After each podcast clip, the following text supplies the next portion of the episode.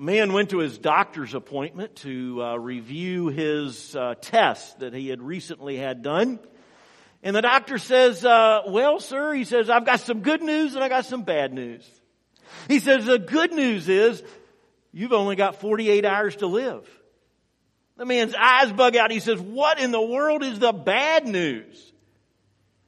He says, I got these results two days ago. Paul says, I got good news and I got bad news in the scripture we're going to look at here today. And so I invite you to open your Bibles, the book of Acts chapter 27, where we'll find that news. Last week when we left Paul and Luke and Aristarchus, we left them in a bit of a bind. They were uh, having um, quite a time of it. They had set out from Caesarea over here on the bank of the Mediterranean, and Paul is on his way to Rome so that his case can be heard by the emperor. But their trip hasn't gone too well so far. Already in this chapter, Luke tells us that the winds were against them, and twice he uses the word difficulty to describe what their progress has been like. After stopping up here at Myra and changing ships, they sailed down to Fair Havens on the lower side of Crete before making the fateful mistake of trying to head 40 miles west to spend the winter at Phoenix. Uh, not the one in Arizona. That would be a little bit further. Well, Paul warned them not to do it. They did it anyway, and as they did that, a fierce storm blew down from the island, threw them out to sea, and then a hurricane took over, engulfed their ship for the next two weeks. By the time we catch up with these guys today, they've already thrown the cargo overboard. They've shown the, they've thrown the ship's tackle overboard. They lowered either the sea anchor or the mainsail and they tied their ship together with ropes. They better hope their insurance is paid up, right, Matt? better hope they've got their ship insurance all taken care of. Well, as we left them last week, we found out in verse 20 when neither sun nor stars appeared for many days and the storm continued to rage, we finally gave up all hope of being saved. So these folks really do not expect to make it out of this alive. Uh, would you at that point?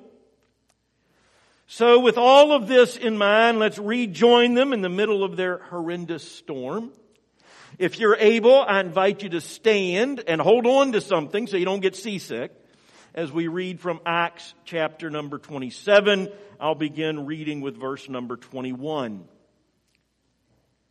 After the men had gone a long time without food, Paul stood up before them and said, Men, you should have taken my advice not to sail from Crete. Then you would have spared yourselves this damage and loss. But now I urge you to keep up your courage because not one of you will be lost, only the ship will be destroyed.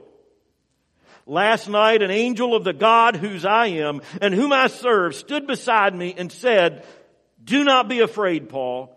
You must stand trial before Caesar, and God has graciously given you the lives of all who sail with you. So keep up your courage, men, for I have faith in God that it will happen just as He told me. Nevertheless, we must run aground on some island. Keep your Bibles open this morning. God,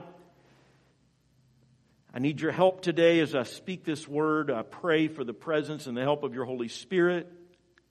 Lord, I pray that as the word is shared and preached, that we might be edified, that we might be sanctified, and Father, that you might be glorified. Do this work in us right now, we ask in Jesus' name. And everyone said, Amen. You may be seated today.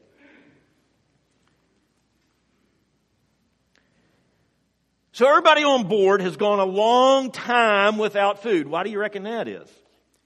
Now they couldn't hold anything down anyway. It was pretty, pretty rough seas. Everybody's been seasick. There's probably not much food left anyway. And like Gilligan, they were only planning a three hour trip to the end of the island before the endless nightmare began. And there's no professor on board to solve everything, right? But there is Paul. Everybody say Paul. Paul now takes center stage. He starts off by telling them, I told you so. If only you had followed my advice before we left, we would now be sipping root beer back in Fairhaven. but no, you had to do what you had to do, didn't you? You had to listen to the experts. Look where that has gotten us. No, it doesn't really sound like he's trying to rub it in, but he did mention it. Perhaps in order that they would pay more attention to him now. And what he has to say next is certainly worth listening to. He said, not one of you will be lost. Now remember, back in verse 20, they had just given up all hope. All hope. The storm is still raging. The ship is still rocking. It's still quaking. It's still cracking. But none will be lost, Paul said. The ship will be, however. Paul, how do you know that? Well, he says, last night I had a visitor. An angel from my God came and assured me of three things. Number one, he said, don't be afraid. Have you ever noticed that whenever God's people are doing God's work, God always says, don't be afraid. Amen? Over and over and over and over again. Old Testament, New Testament, don't be afraid. But if you're not working with God, if you're not serving Him and honoring Him, the message is exactly the opposite. Be very afraid. The message to Paul was don't be afraid. Number two, Paul would not only make it to Rome, but he would appear before Caesar for his trial. So although Luke doesn't include that in his book of Acts, we know that it happened because God promised that it would, and many, in fact, church historians have told us that it did. What God promises, God delivers. Amen? Number three, God is sparing everyone who is with you, Paul. Only for Paul's sake will the rest of them be saved. And suddenly we begin to realize Paul is the most important, the most valuable person on board that ship. Now he always was. They just didn't realize it until now. If Paul hadn't been along, they'd have already been sunk days ago. I want to ask you this morning, do you see how his presence preserved them? Do you see today how your presence preserves people around you like salt. Jesus said you are the salt of the earth, right? One of the main things of salt is not that it just makes things taste good. It does. But it also is a preserver. It's a preserver. And one of the things that, one of the reasons I don't believe the tribulation is going to come until Christians are raptured out is because of this concept until the, the salt is removed from the table.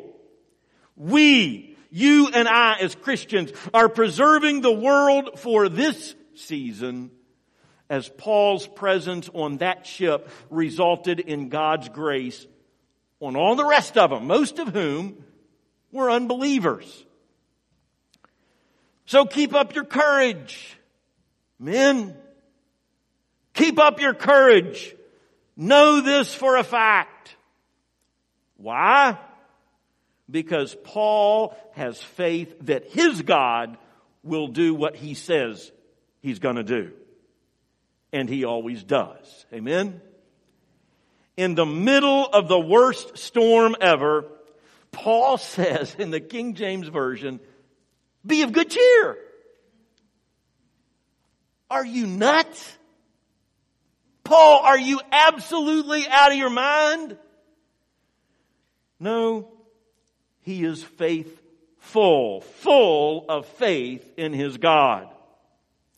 Mark Belial says that Paul became God's voice of hope at the point of deepest despair. My brothers and sisters, that's exactly what you and I should be.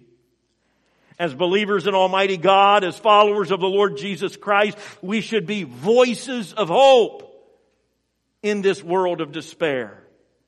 Instead of always, oh, I don't know what's happening. I don't know what's going to take place. I don't know. I'm worried. And we should be voices of hope in the middle of the world's despair. Who needs to hear your voice of hope today? Will you speak it to them? My guess is that somebody here needs to hear a voice of hope today. Let me speak it to you. Be of good cheer. God is in control. That's the good news. Paul says we'll be saved. The bad news is we're going to run aground on some island, the ship will be lost. And that's really bad news for the ship's owner. And so I'm sure they begin to wonder in their mind, can we believe him? He was right two weeks ago about not leaving Fair Havens, but you know, he's been at sea for two weeks. He hasn't eaten in a while. He could be hallucinating. We'll just see what's going to happen. Verse 27. On the 14th night, we were still being driven, there's that word again, across the Adriatic Sea when about midnight, the sailors sensed they were approaching land. They took soundings and found that the water was 120 feet deep. A short time later, they took soundings again and found it was 90 feet deep. Fearing that we would be dashed against the rock, they dropped four anchors from the stern and prayed for daylight. In an attempt to escape from the ship, the sailors let the lifeboat down into the sea, pretending they were going to lower some anchors from the bow. Then Paul said to the centurion and the soldiers, Unless these men stay with the ship, you cannot be saved. So the soldiers cut the ropes that held the lifeboat and let it fall away. This was a two week storm. Hurricane John formed in the Pacific Ocean in 1994. It traveled over 7,000 miles, affecting Hawaii as well as Alaska. It was a category five at one point and it lasted over four weeks. The longest storm on record.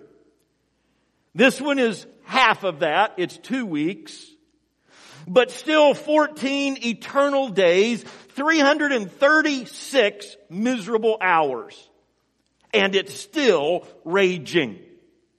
They are still being driven across the sea, but now they could tell they're getting close to land. They could probably hear some waves hitting on the rocks or on the beach, and so they lowered the depth gauge to find out what, what the depth of the water was, and they found out that they were moving into shallow water pretty quickly.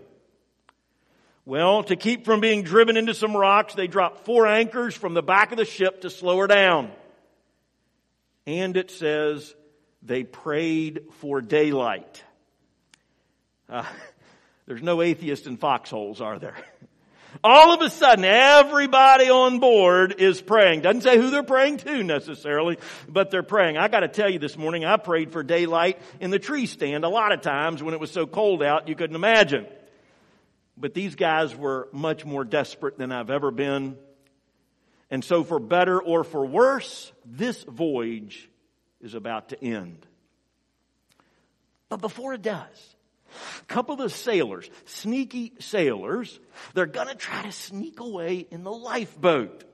Okay? Let's take advantage of this. Paul sees what's going on and he tells the centurion Julius, if we don't all stay together, we'll all drown separately. And so under Julius's orders, they cut the ropes, the lifeboat falls away. But did you notice something here? Something kind of subtle that took place right at this point.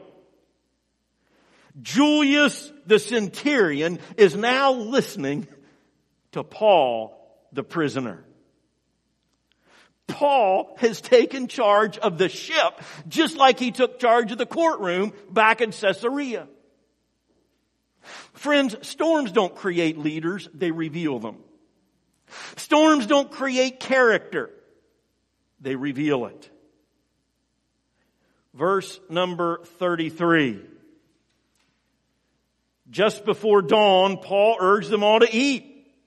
For the last 14 days, he said, you've been in constant suspense. You've gone without food. You haven't eaten anything. Now I urge you to take some food. You need it to survive. Not one of you will lose a single hair from his head. Now obviously God never made that promise to me, okay? I'm losing some of them. But Paul says, rub it up dub, let's get some grub. You're gonna need it. You're gonna need your nourishment and your strength so that what happens next you'll be ready for. Verse 35, after he said this, he took some bread, he gave thanks to God in front of them all, then he broke it and begin to eat. Storm is still raging. It's been raging for 14 days. Imagine thanking God instead of cursing him at this point. This would have had an incredible impact on all of those uh, soldiers and sailors and prisoners and everybody else standing around as Paul just bows his head and thanks the Lord for his food. Verse 36, they were all encouraged and ate some food themselves. And Paul is now not only calling the shots, he's the morale builder. They were all encouraged. Verse 37, altogether there were 276 of us on board. When they had eaten as much as they wanted, they lightened the ship by throwing the grain into the sea. Fish ate pretty good that day, didn't they? Verse 39, when daylight came, they did not recognize the land, but they saw a bay with a sandy beach where they decided to run the ship aground if they could. Cutting loose the anchors, they left them in the sea and at the same time untied the ropes that held the rudders. Then they hoisted the foresail to the wind and made for the beach. Everybody say finally. Finally, daylight. We thought it would never come. Finally, land. They didn't recognize the land, but they didn't care at that point. They were so desperate for land, any land would do, but they've just got to get to it. And so they're going to try to run the ship up onto the beach. Verse 41, but the ship struck a sandbar and ran aground, wouldn't you know it? The bow stuck fast and would not move, and the stern was broken to pieces by the pounding of the surf. The soldiers planned to kill the prisoners to prevent any of them from swimming away and escaping, but the centurion wanted to spare Paul's life and kept them from carrying out their plans. He ordered those who could swim to jump overboard first and get to land. The rest were to get there on planks or on pieces of the ship. In this way, everyone reached the land in safety. Amen? Everybody say, shoo!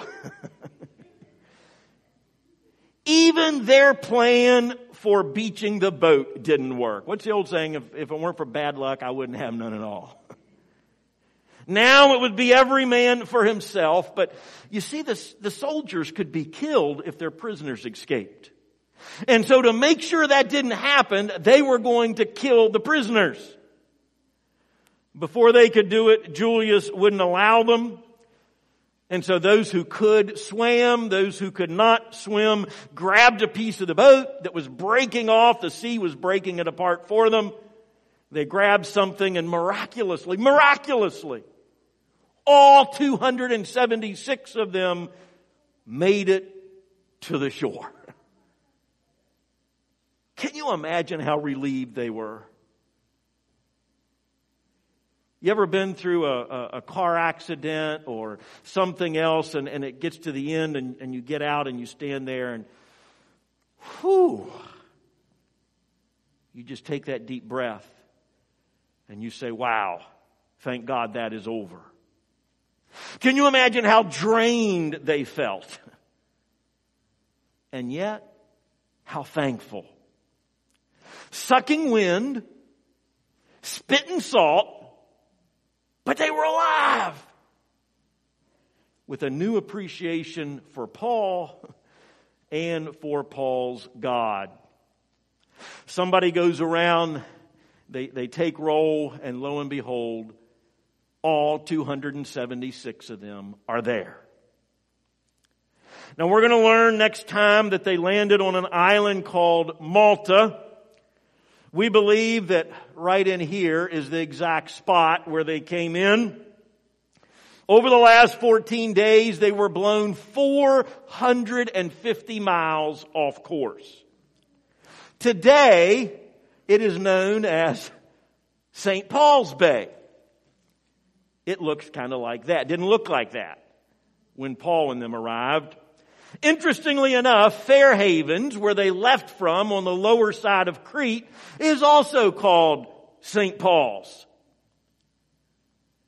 St. Paul began this voyage as a prisoner, but he ended up as the captain. These places are not called Julius's Bay. They're not called the Commander's Bay or the Captain's Bay. They're named after Paul. Paul was, is, and always will be the most famous person on that ship. God saved all of the rest of them, perhaps because Paul asked him to. I believe he probably, Luke doesn't tell us that, but Luke didn't hear all of Paul's prayers. But I'll bet you money Paul was praying not only for himself, but for everybody else, because that's the way Paul did things. So now that they are safely on land, let's take a bit of a breath and consider what lessons we can learn before we finish today. First of all, as John Stott observes, Paul combines spirituality with sanity. He combines faith with works. Paul believed God that he would keep them safe, and he openly said so before all the people on board. But he also warned them against sailing. He told the sailors not to escape. He told them all to eat some food. And so we see that Paul was a man of the Spirit. He was also a man of common sense. Just because we have faith in God doesn't mean we shouldn't use our common sense. The two are not mutually exclusive. Unless God overrules it, use your common sense to help you in the storms of life. But listen to Him and always do what he says, even in those times when it may contradict our common sense. You see, my friends, I trust God, but I also wear my seatbelt. I trust God, but I also pay my insurance premiums. I trust in God, but I also have antivirus protection on my computer. And now some in my system as well. Use your soul to trust in God and use your brain to make good and godly choices. Paul did both. We should too. Secondly, I think this makes us ask today, how do we react in storms? Because we all get them. They all come from time to time. And as we said earlier, storms don't create leaders. They don't create character. They reveal it. Storms reveal how prepared we were before the storms hit. They reveal our character and our faith, or they reveal the lack thereof. Paul rode this storm out without panicking, while everybody else was losing their mind as well as their cookies. That spoke mightily of Paul's God. Listen, my dear friends, people might not respect you today. They might not be paying any attention to you right now. That's okay. Keep loving them, keep serving them, and keep showing them Jesus anyway. And as the world goes to hell in a handbasket, don't panic. If we as Christians are all in a lather and we're all worked up about everything that's going on, how attractive is that going to be to other people? They're already scared. They don't need our fear on top of it. Jesus said, do not be afraid. We may not know what's going to happen next, but we know God wins. Amen? Paul boldly said, I have faith in God. Can you say that? Not just when all is smooth sailing, not just when everything is easy and the seas are calm, but even when your ship is sinking. I have faith in God. In the King James Version, Paul says, I believe God that it shall be even as it was told me. Earlier today, we sang standing on the promise. There are promise after promise after promise after promise in this book. Do you believe them? Oh, my brothers and sisters, God keeps His word. Paul believed God. And so do I. Thirdly, this morning, storms don't, uh, storms often give us opportunities to witness for Jesus. Everybody say witness. Warren Wiersbe says that Paul probably not only prayed for his fellow passengers, but that he likely shared the gospel with them as well. Now Luke doesn't tell us that in this passage, but would you expect Paul to have a captive audience of 276 people and not tell them about Jesus? Do you really think that would happen? Many of these people on board were pagans. They had no belief in, in, Yahweh, the God of Abraham, Isaac, and Jacob. They believed that if you died at sea and if you could not be buried properly, you were denied entry into the next life, that your spirit or your ghost would hover over top of the water wherever you drowned forever. So many of them were not only worried about dying, they were worried about what was going to happen after that. I can't believe Paul would not have told them the good news about the peace Jesus gives. Amen? Oh, my friends, many of our fellow sailors in life believe a lot of crazy stuff too. The people we work with, the people we live beside, some of the people we're related with, some, some believe in reincarnation and ghosts and all kinds of cra- Give them the truth.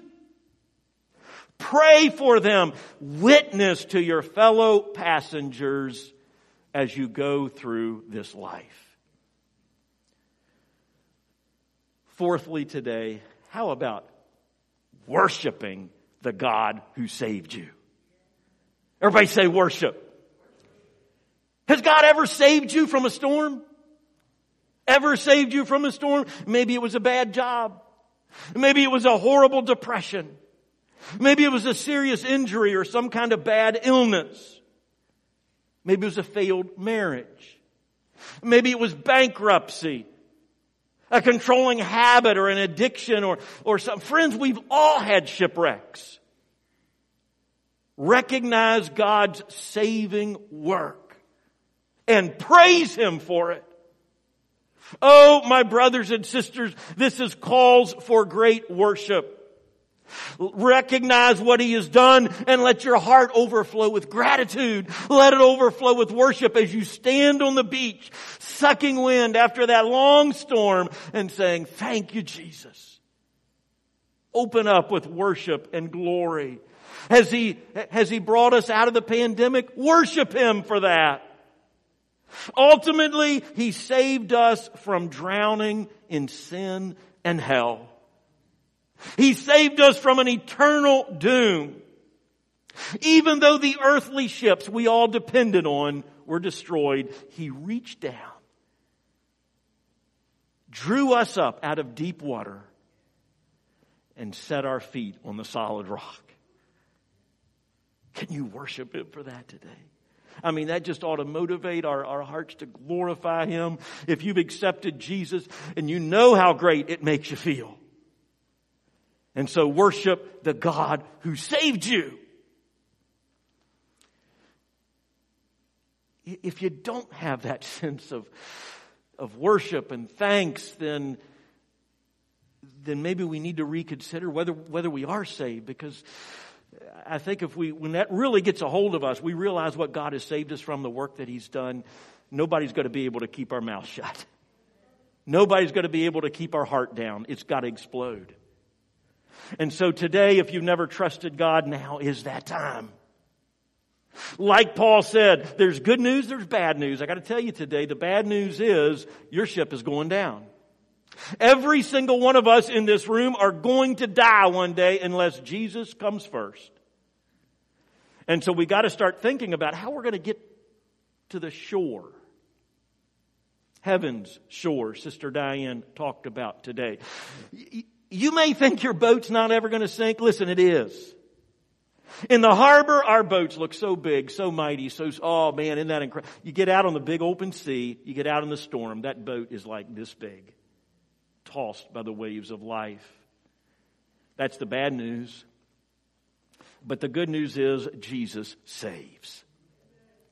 Hebrews chapter 7 verse 25 says Jesus is able to save completely those who come to God through Him. Everybody say completely. Not just part of the way. All 276 of them made it safely to the shore. God can save us completely through Jesus Christ, but we have to trust in Him. Don't trust in your good works. That's like trying to swim to the shore from six miles out, okay? You're not going to be able to do that, my friend. Nothing else will hold you up. It's only after they abandon all hope of being saved, only after they depended totally and entirely on God that they were delivered. They even had to cut the lifeboat away. Did you notice that? How often we try to take the easy way out instead of the most obedient. Paul told them if you do that, others are going to die. And that reminded me today that sometimes others, uh, our lack of faith adversely affects other people. May we stop trusting in any other hope, any other thing, and trust only and totally in Jesus. Trust Him to forgive your sins. Trust Him to save you. Trust Him to get you safely into His harbor of love, joy, and protection. All earthly ships will sink Jesus never will.